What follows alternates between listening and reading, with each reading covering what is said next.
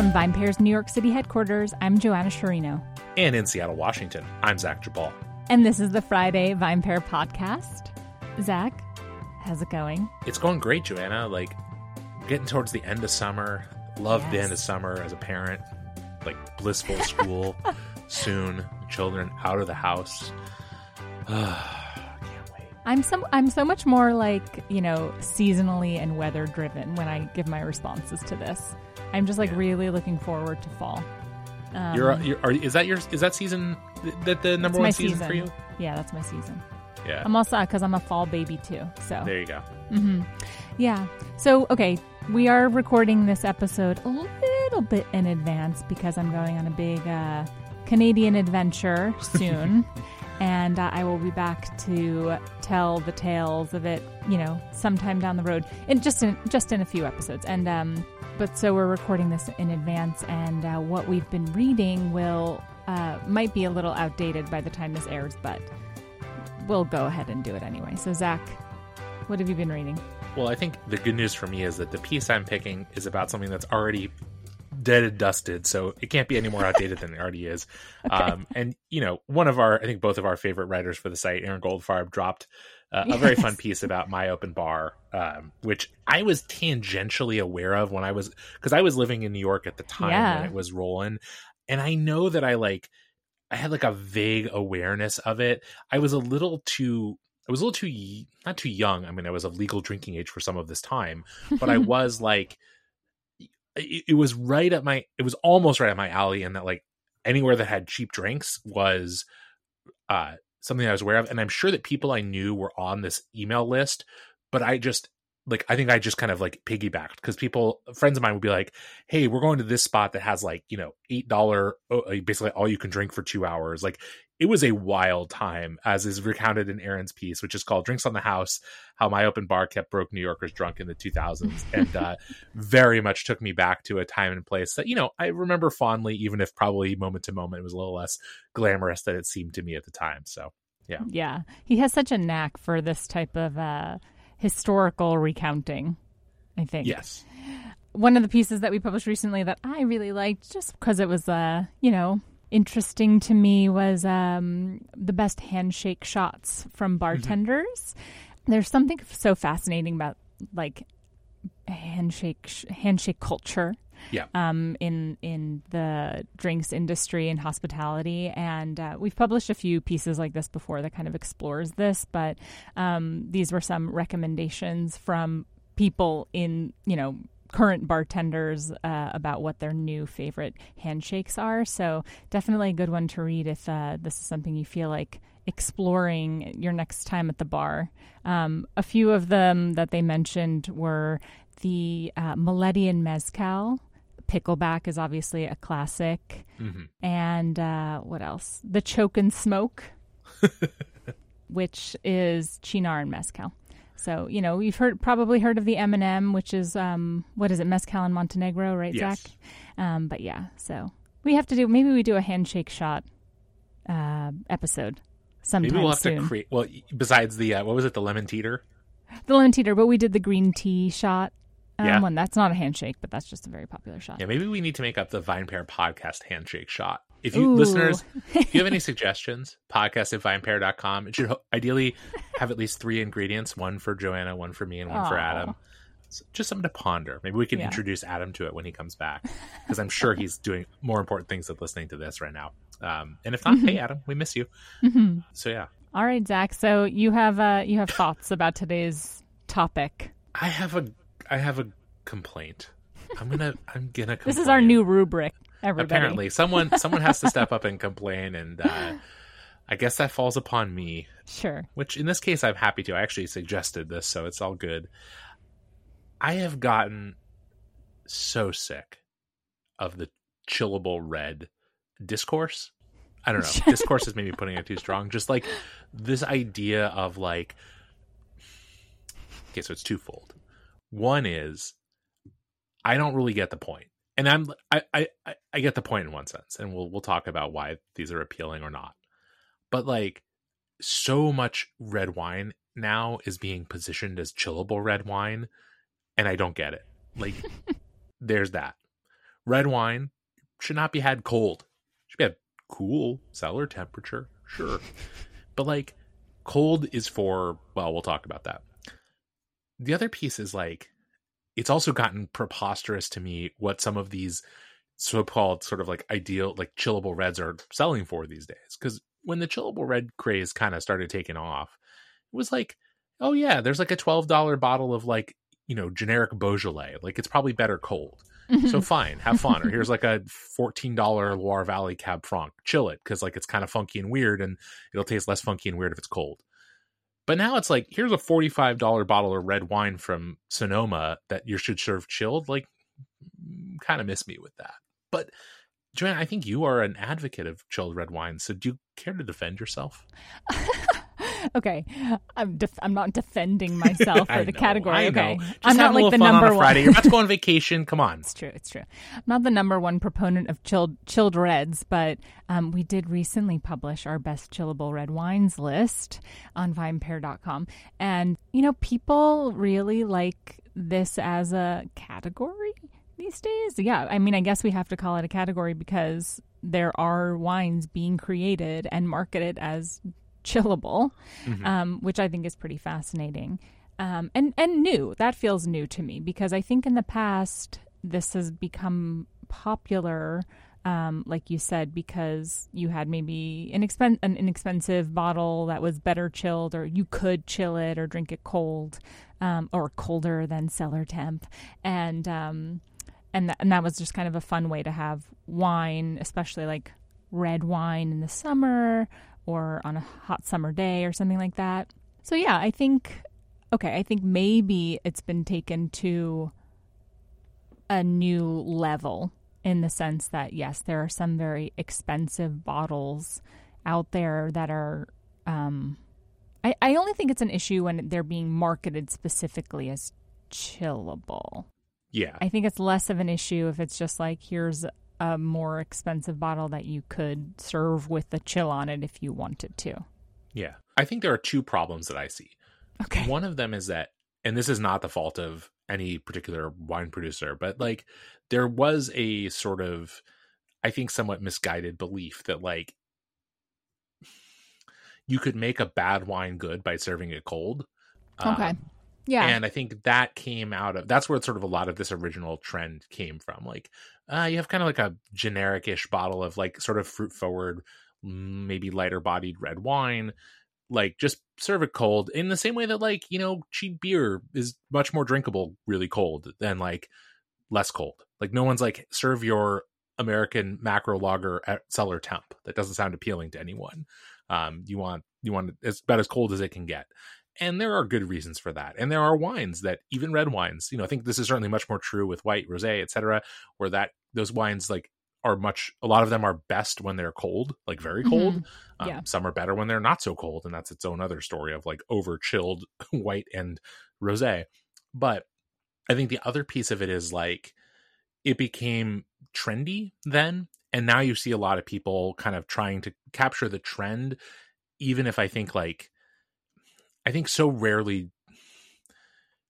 I think it's like one of those things where it's like, oh, cold red wine is like fun for a moment, and then you're like, but like, do I really want my red wine to be cold? Probably not.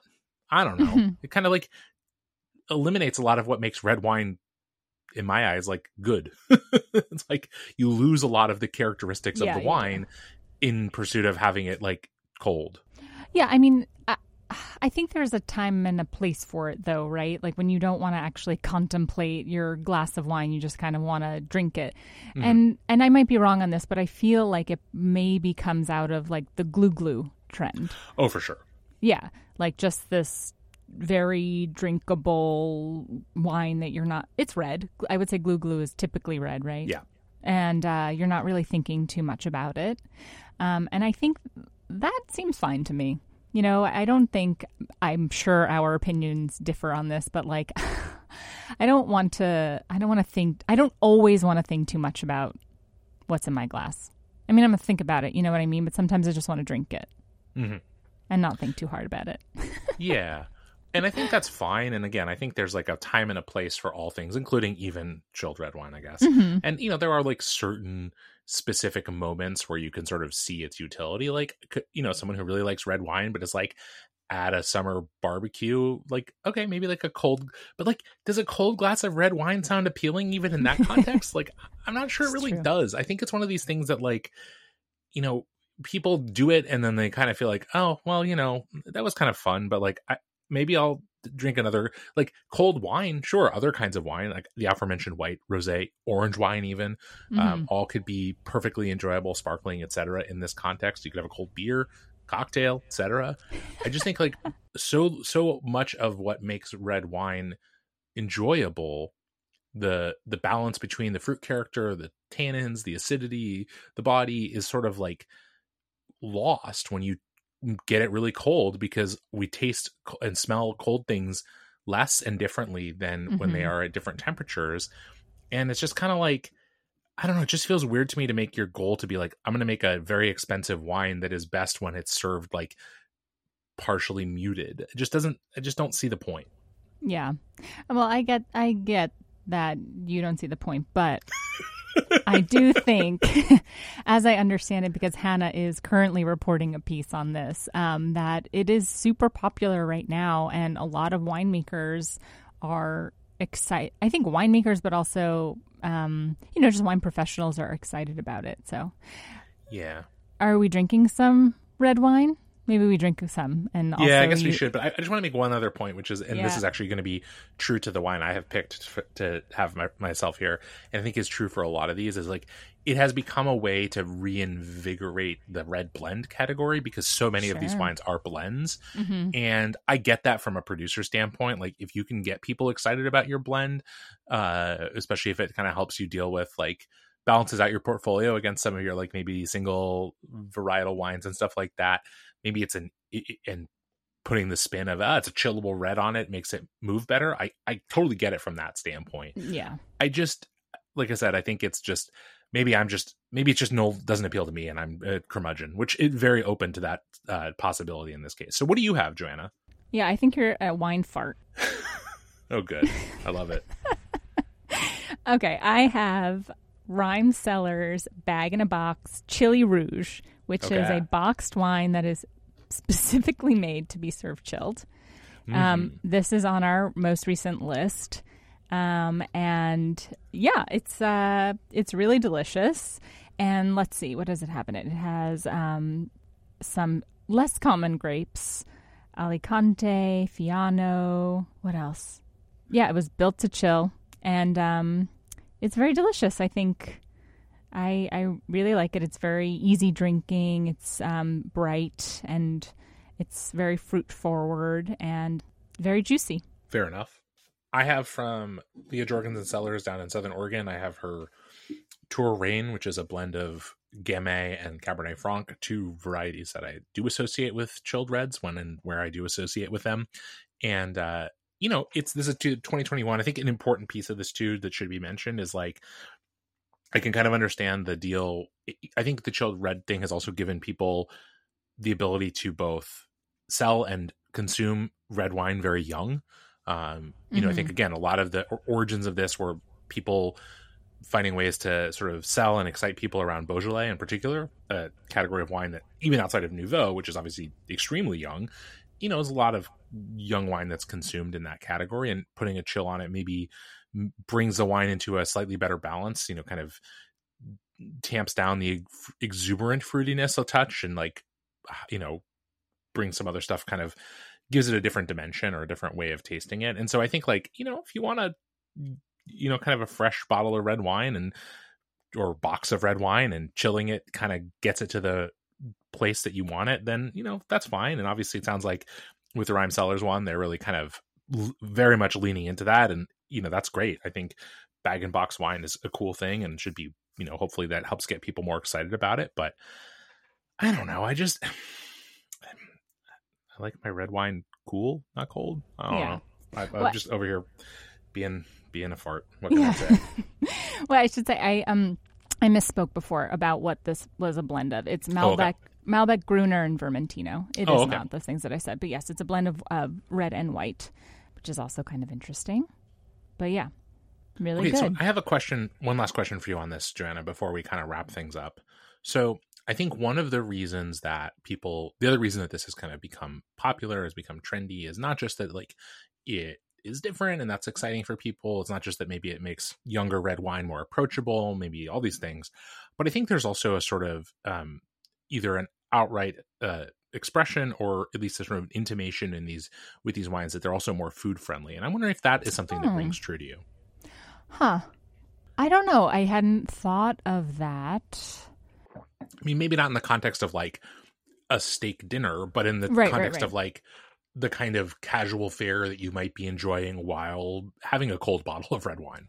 Yeah, I I think there's something about it that feels more approachable, hmm right? Because I think there's a lot of like you think of um, luxury wines or the really im- like old wines, old red wines that you're supposed to. There's a lot of like pomp and circumstance around Mhm. drinking those, and this is just it, this is not that, right? This is the opposite of that, um, in a way that makes it feel, yeah, like you need less of an occasion to drink these wines. You can they're just kind of crushable and Mhm. go and potentially go with more food. I don't know if that's true. You would know better than I. Like, do chilled red wines pair better with more and different foods?